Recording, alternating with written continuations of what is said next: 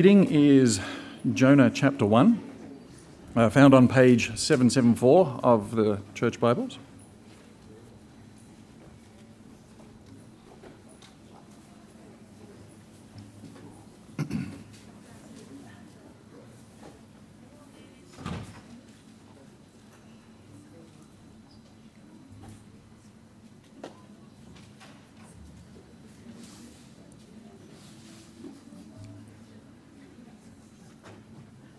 Now the word of the Lord came to Jonah, the son of Amittai, saying, Arise, go to Nineveh, the great city, and call out against it, for their evil has come up before me. But Jonah rose to flee to Tarshish from the presence of the Lord. He went down to Joppa and found a ship going to Tarshish. So he paid the fare and went down into it to go with them to Tarshish, away from the presence, presence of the Lord. But the Lord hurled a great wind upon the sea and there was a mighty tempest on the sea, so that the ship threatened to break up. Then the mariners were afraid, and each cried out to his God. And they hurled the cargo that was in the ship into the sea to lighten it for them. But Jonah had gone down into the inner part of the ship, and had lain down and was fast asleep. So the captain came and said to him, What do you mean, you sleeper? Arise, call out to your God. Perhaps the God will give a thought to us that we may not perish. And they said to one another, Come, let us cast lots that we may know on whose account this evil has come upon us. So they cast lots, and the lot fell on Jonah. Then they said to him, Tell us, on whose account this evil has come upon us? What is your occupation, and where do you come from? What is your country, and of what people are you? And he said to them, I am a Hebrew, and I fear the Lord, the God of heaven, who made the sea and the dry land. Then the men were exceedingly afraid and said to him, What is this that you have done? For the men knew that he was fleeing from the presence of the Lord because he had told them. Then he said, then they said to him, What shall we do to you that the sea may quiet down for us? For the sea grew more and more tempestuous. He said to them, Pick me up and hurl me into the sea, then the sea will quiet down for you. For I know it is because of me that this great tempest has come upon you. Nevertheless, the men rowed hard to get back to dry land, but they could not, for the sea grew more and more tempestuous against them. Therefore they called out to the Lord, O Lord, let us not perish for this man's life, and lay not on us innocent blood, for you, O Lord, have done as it pleased you. So they picked up Jonah and hurled him into the sea, and the sea ceased from its raging. Then the men feared the Lord exceedingly, and they offered a sacrifice to the Lord and made vows. And the Lord appointed a great fish to swallow up Jonah. And Jonah was in the belly of the fish three days and three nights. This is the word of the Lord.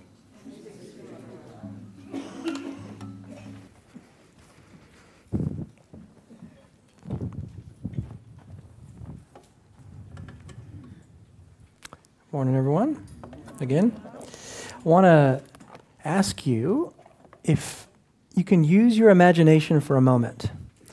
Try to imagine that you are living several thousand years ago and you are an Israelite. You are a Jew.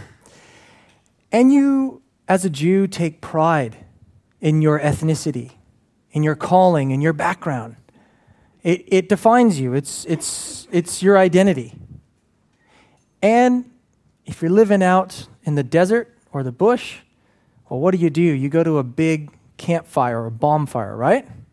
And one night as you go, there's stacks of people gathering around, fires blazing. Some people are cooking pita bread on the side, smells good, it's inviting, and you hear chatter, which is sort of not really discernible until you finally get up to the fire and you realize there's this old guy standing up and he's got pita bread in his hand, this old Jewish guy, everyone knows him, and he's talking about King Jeroboam. And you go, Yeah, I didn't live during his time, but I've heard about this Jeroboam before. Yet, wasn't Jeroboam, I remember my granddad, I remember Nan and Pop telling me about Jeroboam, he's the guy that divided the nation of Israel from the north and the south after Solomon died. Yeah, that's right. I, I know. And, and then another guy interrupts and goes, Which Jeroboam are you talking about? oh, geez, it's always, you know, and there's Uncle Crazy, right? Maybe Uncle Crazy was at your Christmas gathering. Maybe you are Uncle Crazy. and he goes, I'm talking not about that Jeroboam, but the other one. And you know, oh, hold on. The other Jeroboam came in the 8th century. Yeah, that Jeroboam, though he was a pretty wicked guy, actually led our nation, economically speaking. He, he expanded our territory, right? He, like he, he didn't just have this little nation here, but he, we became a larger nation.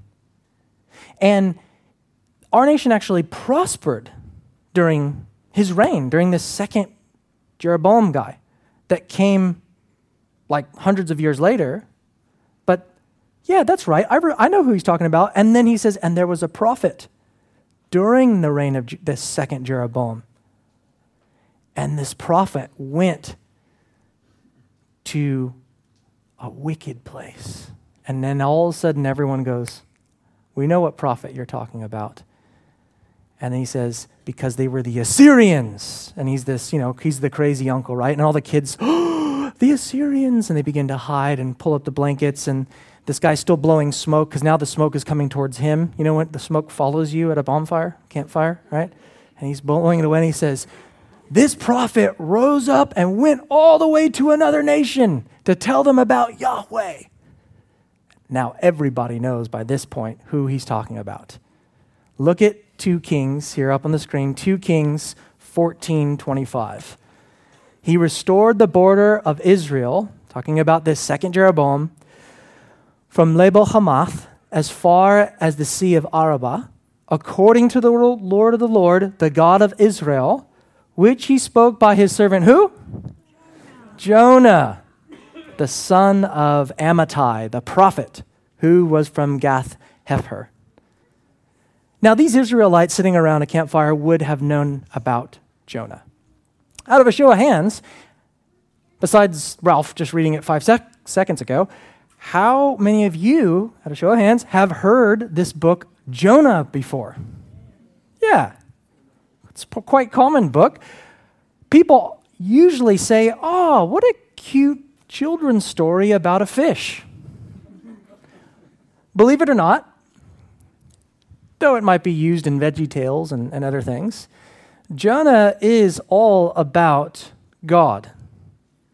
It is also more than the story of a prophet who ran away from God.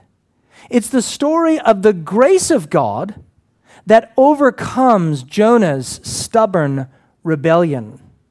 And not only Jonah's, but our rebellion because by our nature we are not seekers of God, but fugitives from Him. That propensity to flee from God does not end at our conversion, and yet, even in our disobedience, God pursues us in His grace. So today I want to talk about disobedience and grace. And so, what we're going to do for our time together this morning is do a little bit of the who and the what and the why of the book of Jonah, because we're just beginning this series this morning. And if you're parachute dropping into a book, it's important to know some context, right? And then I want us to ask this question What can we expect when we say no to God? What can we expect? Because it's like I said, Jonah is, is more than a story of a prophet who ran away from God. It's the story of the grace of God that overcomes Jonah's stubborn rebellion. So, disobedience and grace. And what can we expect when we say no to God? And I want, I was thinking about this and I was praying about this. I actually woke up at 2 in the morning last night and I began just praying for you guys. I didn't pray all the way through to now. Otherwise, I'd look like a wide eyed prophet. But I was thinking, within Protestant evangelicalism, there tends to be a propensity that grace is preached, which is good, but insofar as it lightens the idea that you can be flippant about your obedience to God. Do you know what I mean by that? Salvation is free by grace alone, through Christ alone. Yes, true.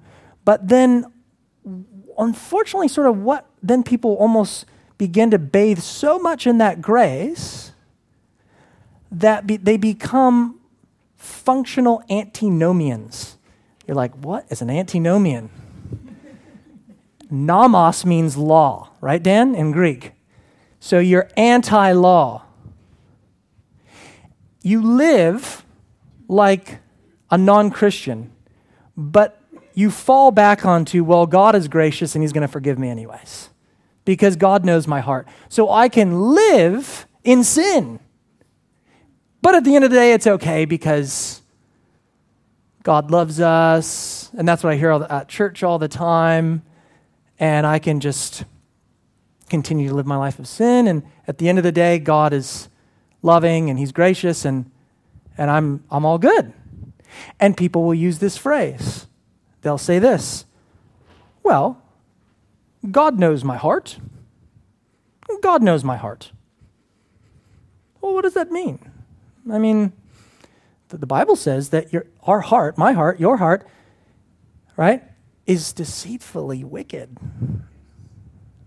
That our righteousness is actually like a filthy rag in God's sight. So I think what people mean by that is I have good intentions. When they say, oh, yeah, look, God knows my heart, I think what they mean by that is I have good intentions to obey God. I'm just not going to for this season in my life. So, what can you expect if that's you? Look, we all sin. But do you understand the difference? I'm talking about high handed disobedience. You know it's wrong and you say, stuff it, I'm going to do it anyways. Do, do, do, you see the difference? But what can, if that's your attitude and, and, you're, and you're here this morning and that's, that's sort of your life, what can you expect when you say no to God? And as it were, book a ticket for Tarshish. So that's what I want to talk about. And I, and I hope it brings some gravity to this idea of following God and loving Him and, and adoring Him and, and wanting to know Him and be obedient to Him. That, that's really my prayer. Is that, and we'd see Jonah, and really we'd almost see a reflection of ourselves in areas that we need to stop fleeing, stop running from God, and surrender to Him. So, that said, let's, let's pray. Father, I pray that as our Bibles are opened, you would be our teacher this morning. Lord, we do not have the ability to understand or apply what is taught without your divine enabling. So please, Holy Spirit, put aside all distractions, and may we hear from you this morning through your word. In Jesus' name, amen. Okay, so before we unpack this text, think it's helpful to know a little bit of context of the book of Jonah. Um, if you have a sermon helper, it says Jonah's story. So, is this event, is this historical? Is this just made up? Who wrote it? You know, things like that. Uh, Jonah is almost entirely what's called historical narrative, written in the 8th century BC. If you have Spotify or iTunes, you'll notice that there's different genres that you can choose from, right? It might be hip hop or rock, reggae, maybe country, Ooh, right? There are very, sorry, Nicole. There are various musical genres broken down into their related categories. And it's the same with the Bible. It's the same with the Bible. There's, there's law, there's prophecy, there's epistle, there's poetry, and there's narrative. And, and Jonah is, falls into the category, though there is some poetry in chapter 2, we'll see next week. But Jonah is mainly historical narrative. But what I aspire to do, though, is not just tell you the history and the story that existed, but what I hope to do is read this giving us a Christian reading of Jonah. Does that make sense? Since Christ is the focal point of salvation, and because today we read the books of the Bible after the death, burial, and resurrection of Jesus Christ, I want to read Jonah through what's called a Christocentric lens. Christ is the focus. It's imperative that we do this. We do want to be consistent with what the book of Jonah is saying, but we don't, we're not left with just the book of Jonah. Does that make sense? Like, we're not just living in a day before Jesus came and all we have is the book of Jonah. We have, you're, you're able to read scripture backwards, as it were. In light of the New Testament, look backwards onto the Old Testament. But what else about this little precarious little book? Jonah is compressed into what's called the minor prophets. The minor prophets, which focuses not on value, but on volume. Does that make sense? It has more to do with size. Like, for instance, the book of Isaiah has 66 chapters, but the book of Jonah only has four. If, if you sat down to read the book of Isaiah, it would take you a major long time. It's a major prophet. Got it? Pretty cheesy. But Jonah is a minor prophet. The, the book makes no direct claim who authored it. Some argue that Jonah might have wrote it because of the firsthand accounts of these unusual events. But it also refers to Jonah in the third person. So we're not exactly sure who wrote the book of Jonah, to be honest. If that said, though, can we take this literally? Is this just a fable? Well, no, Jesus didn't think it was a fable. Jesus says in Luke 11, just as the prophet Jonah was in the belly of a fish three days and three nights, so the Son of Man, referring to his death and resurrection, will be in the heart of the earth. Jesus didn't think it was a made up story. And we'll talk actually more about that next week about this idea of can we trust it? Is it historical or not? But I want to actually jump into the book now. So if you have your Bible sitting there, book of Jonah, it's, it's an incredible book. Um, gosh, I think April was reading it this morning and she goes, this just sort this book just almost comes out of nowhere. Do you know you notice that? Like it's it, it's just yeah. Like what is this about? It's just these nice four chapters. Now notice that the, the word of the Lord came to Jonah, the son of Amittai, saying, Arise. Now, now the opening words of any book are crucial, right?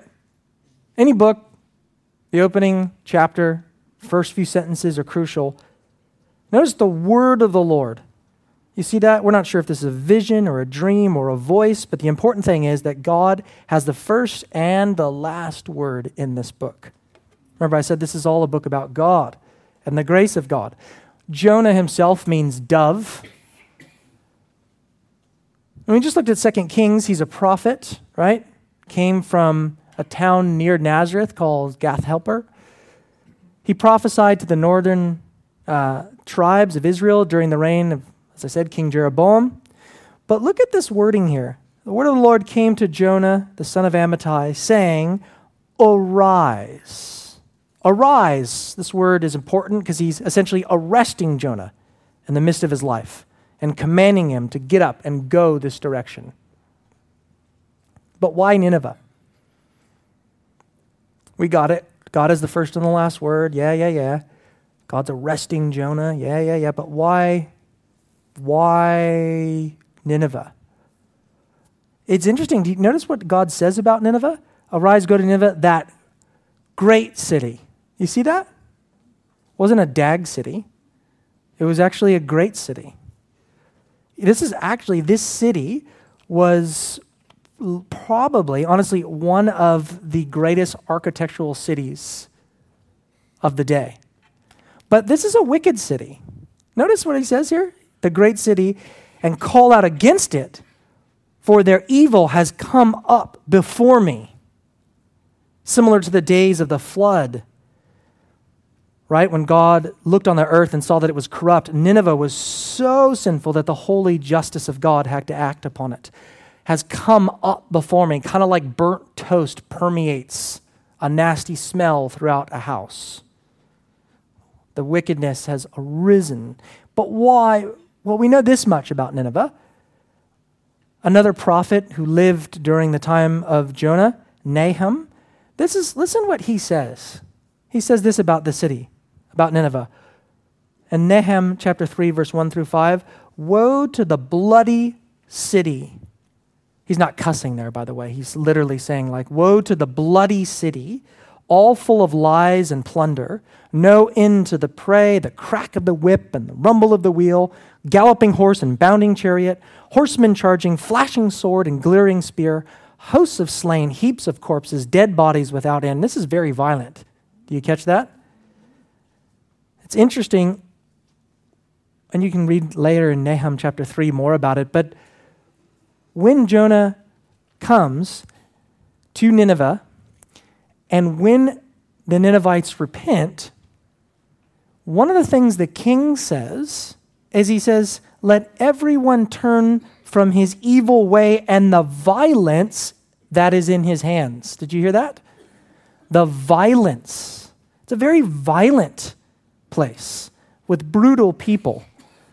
But where was this spot? Well, it was about a, almost a thousand kilometers northeast of Israel, of Jerusalem. But again, this city was one of the great architectural cities of the ancient world. This, this was like a powerhouse. And though it was floating economically, it's sinking morally. And Jonah doesn't want to go there. Verse 3, see it? But Jonah rose to flee from Tar- to flee to Tarshish from the presence of the Lord. He went down to Joppa and found a ship going to Tarshish. So he paid the fare and went on aboard to go with them to Tarshish, away from the presence of the Lord. It's interesting. If a thousand kilometers northeast, if you look at it on the map today, that's Iraq, and Tarshish was probably somewhere in Spain. Now, I know maybe geography for a lot of people is like, I, I don't know where that is. But if you imagine on a map, think how far Spain is, think how far Iraq is. Super far, especially back then. You couldn't just hop on a plane. And so, what's Jonah doing? He's going the complete opposite direction. Be like if I said, hey, I need you to go to, you know, I need you to get down to Victoria because the fires are going on and they're, they're blazing. Dan, can you get down there? Can you help them? And Dan says, yeah, no worries. And he gets in a ute and books it up to Queensland. It's like it's, or goes to Darwin or wherever. Like it's complete opposite direction. It's interesting there. Do you notice he's attempting to flee from the presence of the Lord? It's an interesting phrase, isn't it? Why did he do that? I mean, and why is he going the opposite direction? Could it be that he's a typical man and he doesn't listen well enough? Right? And he doesn't hear details? And so he goes, Oh, I know. You said Tarsus, You, I, you, did you mean Nineveh? Oh, man. I, you know, I should have been listening better, God. No, that's not, that's, that's not his problem, right? The, the message came with clarity. Arise. Go where? To Nineveh.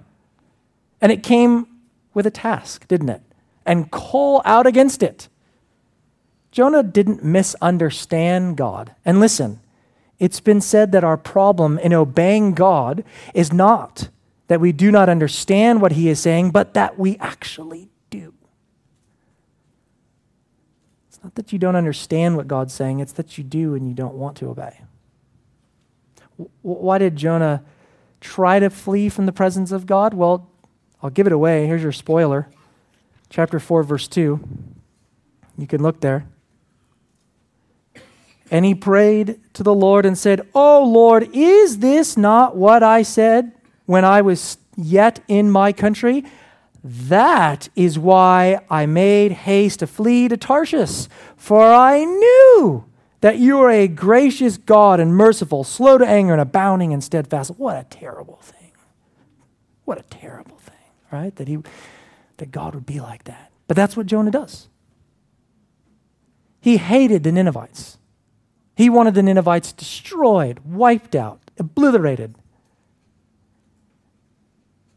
Nineveh was the capital city of the enemy, the Assyrians, the nation that warred against Israel. Israelites wanted them destroyed. And if Jonah comes back and there's quote unquote revival that happens, mass repentance in Assyria, and Jonah comes back into town, do you think they're going to be like, yeah, it's like our Billy Graham, baby? This guy's awesome. It'd be like, look at the traitor who fortified our enemies, basically. Well, these were the guys that we wanted to see wiped out, and now they're not going to get wiped out. Jonah, you're not the faithful prophet, you're the traitor prophet. And so, what does he do? He flees. It's interesting, though, how he goes to another, na- another, excuse me, another nation um, this is the only Old Testament passage of a prophet sent to the pagans, heathens, or Gentiles. Prophets were always sent to their own chosen Israelites.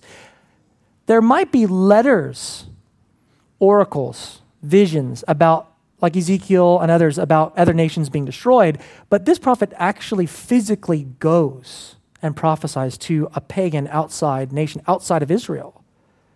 It was an unusual event for, for Jewish prophets to be called upon to leave their own people and go to a pagan nation. Even the Apostle Peter in the book of Acts, he's still struggling with this. Like after the time of Jesus, the guy who spent three and a half years with Jesus, when he's called to go to Cornelius' house, he's like, no, no, no, no, no, I'm not doing it. So you, so you can get, that's like Peter, right? Imagine how Jonah feels. Now look at verse 3 again. But Jonah rose to flee to Tarshish from the presence of the Lord. He went down to Joppa and found a ship going to Tarshish. So he paid the fare and went on board to go with them to Tarshish, away from the presence of the Lord. What a scene! What thoughts must have flashed through Jonah's mind at, at this port in Joppa? You know, maybe he's thinking, God understands. He's let me off the hook you know, certain authors and even novels have guessed what this scene was like or what was going through Jonah's head. If you read Moby Dick, have any of you read Moby Dick before? There's actually a scene with, um, it, it's really interesting, with Father Mapple, and he's in Whaler's Chapel, and he's recounting the story of Jonah. Uh, another um, theologian, a Scottish bloke, guy named Sinclair Ferguson, listen how uh, it's, it's conjecture, but it's really, I love the way he describes what internally is going on in Jonah's mind. Because we sort of read it and go, yeah, yeah, yeah, yeah, yeah. And then there's a ship, and then they throw him off the ship, and then a fish goes, keep reading. Then there's weird poetry that I don't know how to read. And then the Ninevites turn around, and the end. But this is a real guy. and, and certainly he's not just going, oh, yeah, whatever. He might even say that, but mm, I, I guarantee you there's some psychological turmoil going on in this guy's head. He's not just an any dude, too. He's a prophet, clearly disobeying God. So listen to what Sinclair Ferguson says. We can picture this little prophet, breathless, counting out the coins for his ill fated Mediterranean cruise, the adrenaline flowing as at last the ship weighs anchor and the port of Joppa disappears over the horizon. We can see him going below deck as the stars sparkle in the sky. He rolls over on his mat that night, exhausted with nervous tension, yet perhaps with an overwhelming sense of relief that the great decision has been taken. He has paid the fare. Perhaps it took his life savings but his last thought before sleep is, it was worth it. So here is Jonah fleeing from God's call on a ship. You know, friend, the fact is, when you want to flee and run away from God, the devil will always provide, he'll shout your transportation. What are you running from? What clear thing has God called you to in Scripture that you're disobeying? You can run, but you can't hide. It's interesting in verse 4. The wording here, how, how many of you are familiar with this story? King David is playing a harp one day, strumming his harp, and Saul, who's oppressed by a demon, takes a spear. This is 1 Samuel 18 takes a spear and hucks it at David. And two different times. So David's playing his spear. Right? Just keeps playing. But Saul hurls his spear. Jonah disobeys, and what happens? The Lord hurls a storm. You see that word there? Same word the Lord hurled a great wind upon the sea, and there was a mighty tempest on the sea, so that the ship threatened to break up. Because Jonah said no to God, here comes a storm. And friend, listen carefully. What can you expect when you say no to God? expect a storm. Expect a storm. God disciplines his own children, not the devil's. God swats, spanks his own, not his illegitimate, not children that aren't his. By faith in Jesus Christ, you can become a child of God. We are not all children of God by birth. We have to be reborn to be a child of God. We're children of God in the sense that we are created in His image, but we are not spiritually children until the day that we step over the line and commit our lives to Jesus Christ. I don't know if you've ever experienced this, if you're at a playground or at the store or Coles or Woolies or wherever, and you see a kid throwing an absolute conniption fit at their parents. Rah, rah, rah I hate you, rah, screaming. I watch that, and sometimes my kids look at it, and I look at this kid, and I think, I know what you need, kid. And I'm just the guy to give it to you, too. Now, if I spanked this kid, what would happen? I would be in, don't worry, I'm not going to.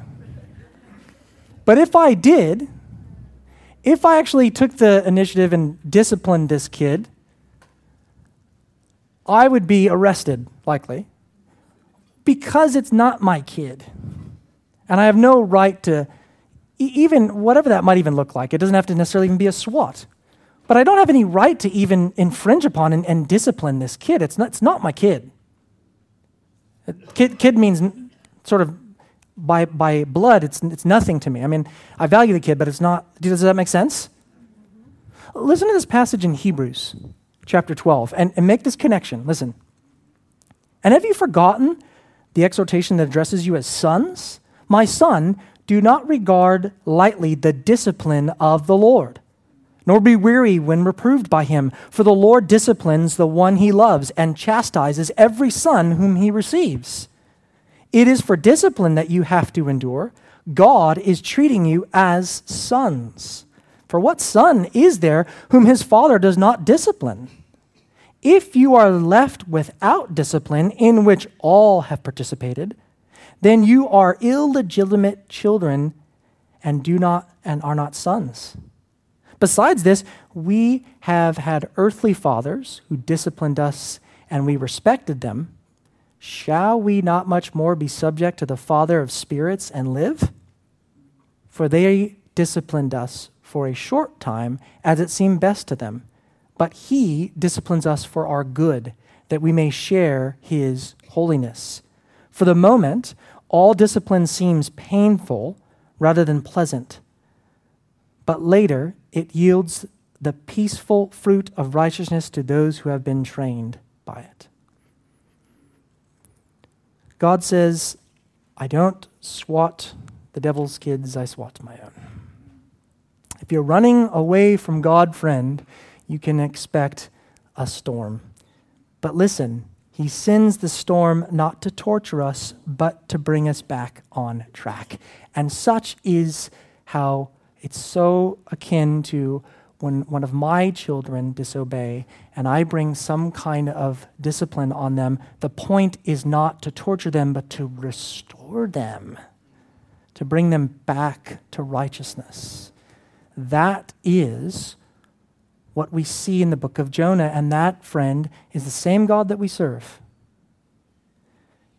If you have high handed disobedience, you can expect a storm.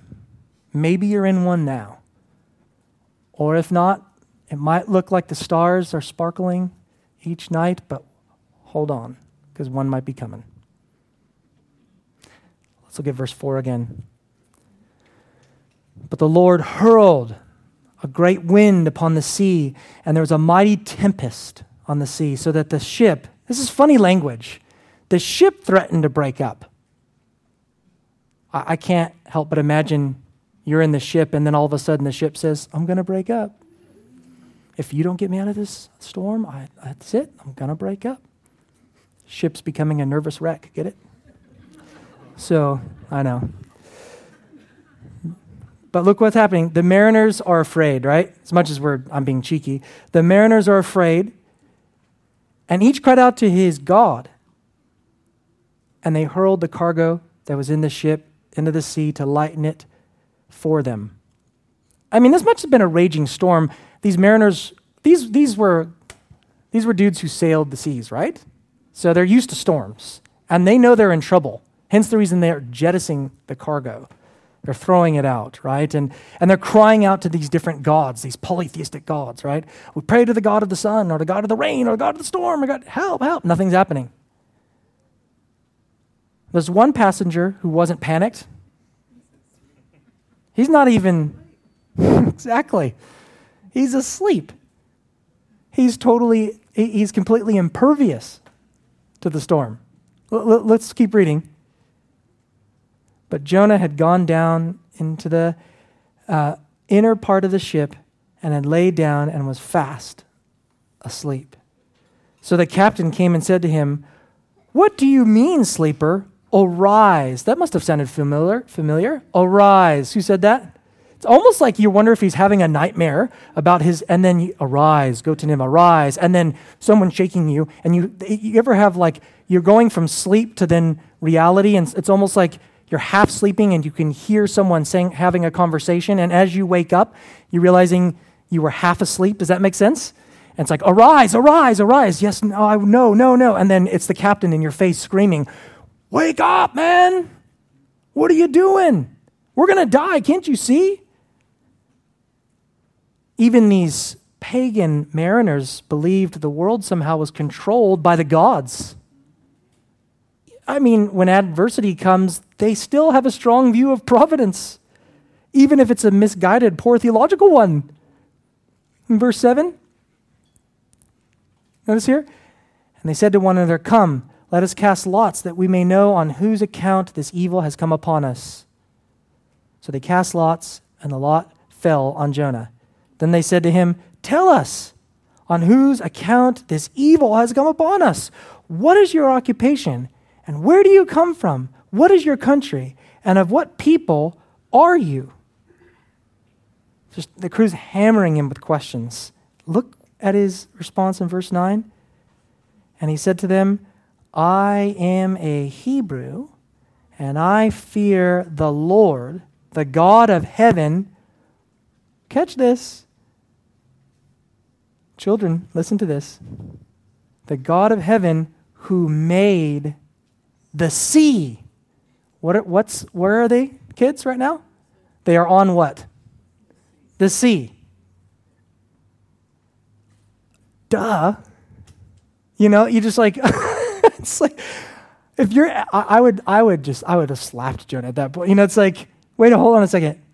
You worship the God who made the sea, who split the Red Sea, God who's in control of this, and you're running from that God? But they knew that, right? He said to him, I'm the God. Notice verse 10 Then the men were exceedingly afraid and said to him, What is this you have done? For the men knew that he was fleeing from the presence of the Lord because he had told them. Then they said to him, What shall we do to you that the sea may quiet down for us?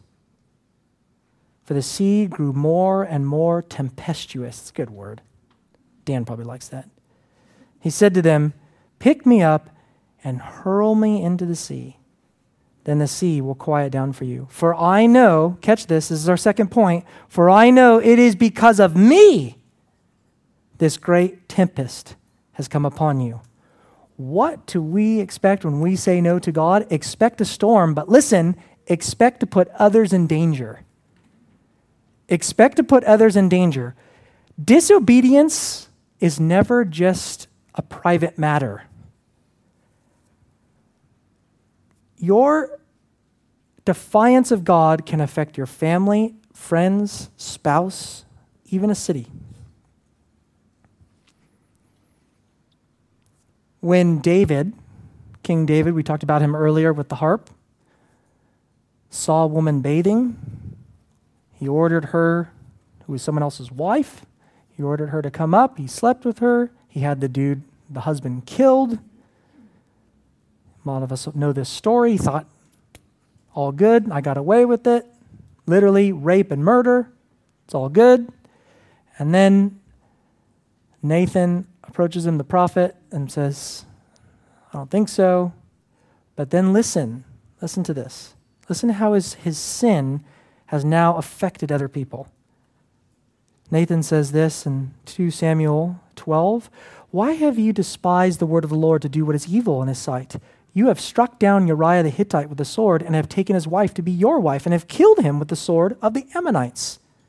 Now, therefore, the sword shall never depart from your house, because you have despised me, and have taken the wife of Uriah the Hittite to be your wife. Thus says the Lord Behold, I will raise up evil against you out of your own house. His own son, actually. And I will take your wives because before your eyes and give them to your neighbor, and he shall lie with your wives in the sight of the sun. Which had happened. What Jonah should have said when the storm struck was, Turn this ship around now. But he doesn't. His sin his disobedience is affecting others. Listen, I'm not I'm not meaning this to just bash you over the head. But if you are a father, God has called you to be the spiritual leader of your family. And if you are apathetic and indifferent and lazy in your devotion to God and leading your family, it's going to affect your kids. It's not to guilt trip you, it's just a reality. You ever hear the phrase, more is caught than taught? Well, the same thing as if you're a mother or a grandmother. Your kids are going to look at your life. What kind of mm, Christianity they're going to see. your sin can affect other people. You might feel just, I'm cranky today. I'm cranky. So instead of praying and asking God to help you and crucify that sin, you're just snapping on your coworkers or your wife or your husband or whatever. It can affect other people. Have you, have you felt this? Yeah. We can expect a storm and we can expect to put others in danger. I mean, the same time, though, I will say this these sailors aren't innocent bystanders, right? They're idolaters. And so they, like everyone else, it qualifies them for God's wrath. But, but notice, though, in verse 11, Jonah would rather die than go to Nineveh. Then they said to him, What shall we do to you that the sea may quiet down for us, for the sea grew more and more tempestuous. He said to them, Pick me up and hurl me into the sea. Then the sea will quiet down for you, for I know it is because of me that this great tempest has come upon you. And these guys, you got to hand it to them. At least they're, no way, we're not going to murder you, man. But nevertheless, right, so the men grew, uh, rowed hard to get back to dry land, but they could not, for the sea grew more and more tempestuous against them. Therefore, they called out to the Lord, O Lord, let us not perish for this man's life, and lay not on us innocent blood, for you, O Lord, have done as you've pleased. So they picked up Jonah and hurled him into the sea, and the sea ceased from its raging. Then the men feared the Lord exceedingly, and they offered a sacrifice to the Lord and made vows. And the Lord appointed a great fish to swallow up Jonah, and Jonah was in the belly of the fish three days and three nights.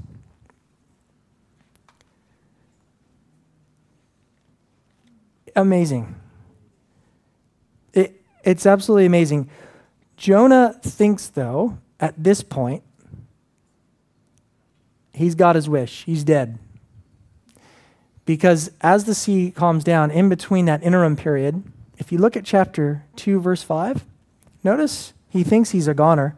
The waters closed in over me to take my life. The deep surrounded me. Weeds were wrapped about my head at the roots of the mountains. He thinks that's it. I'm dead. And then he's galloped up.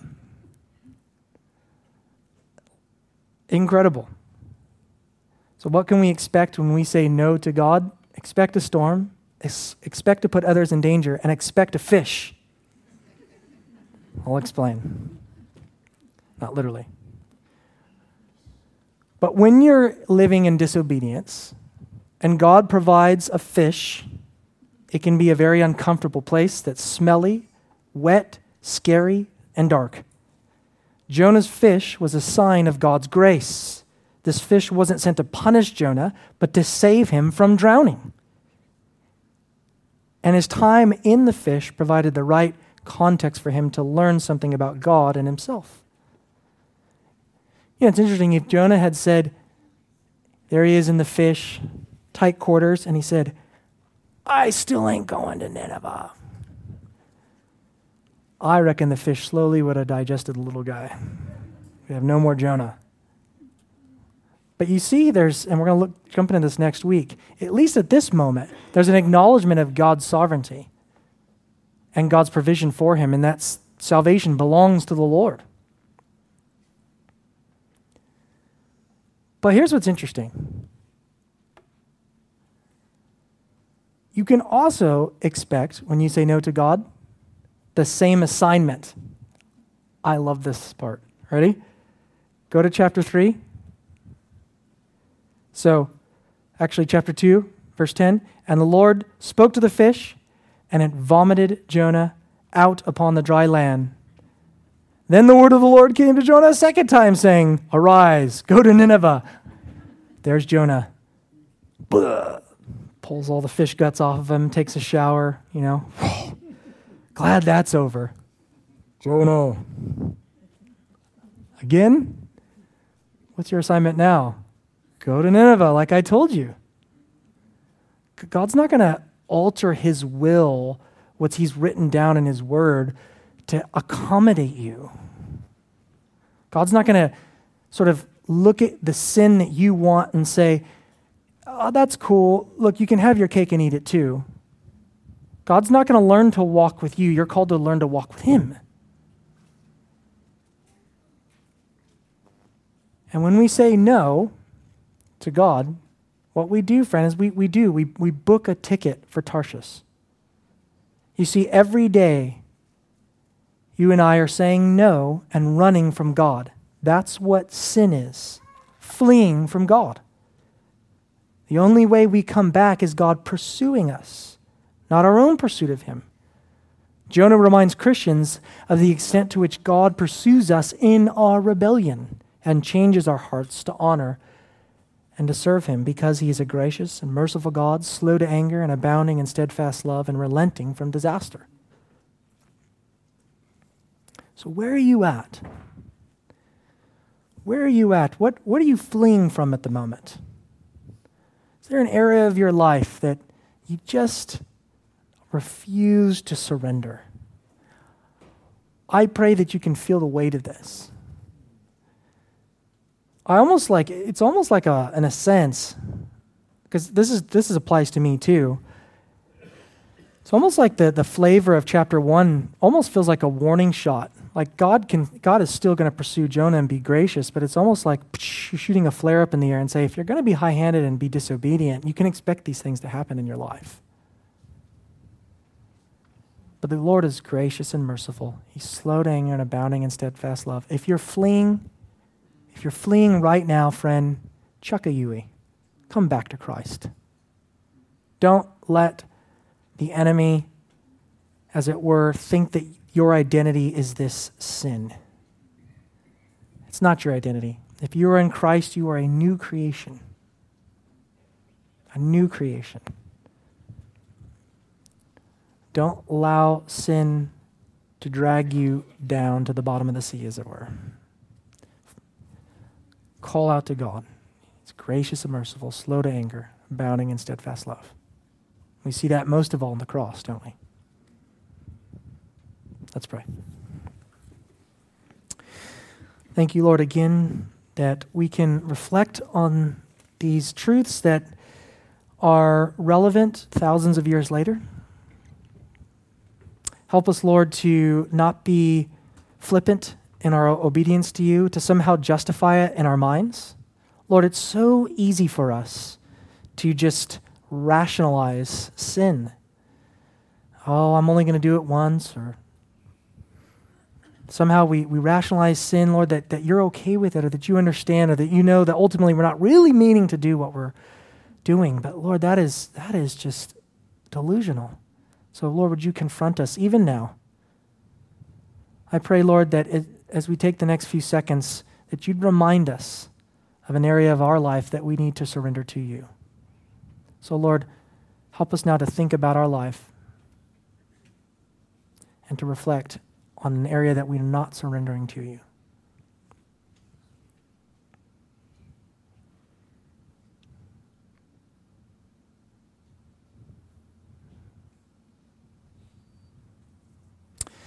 And Lord, we do pray that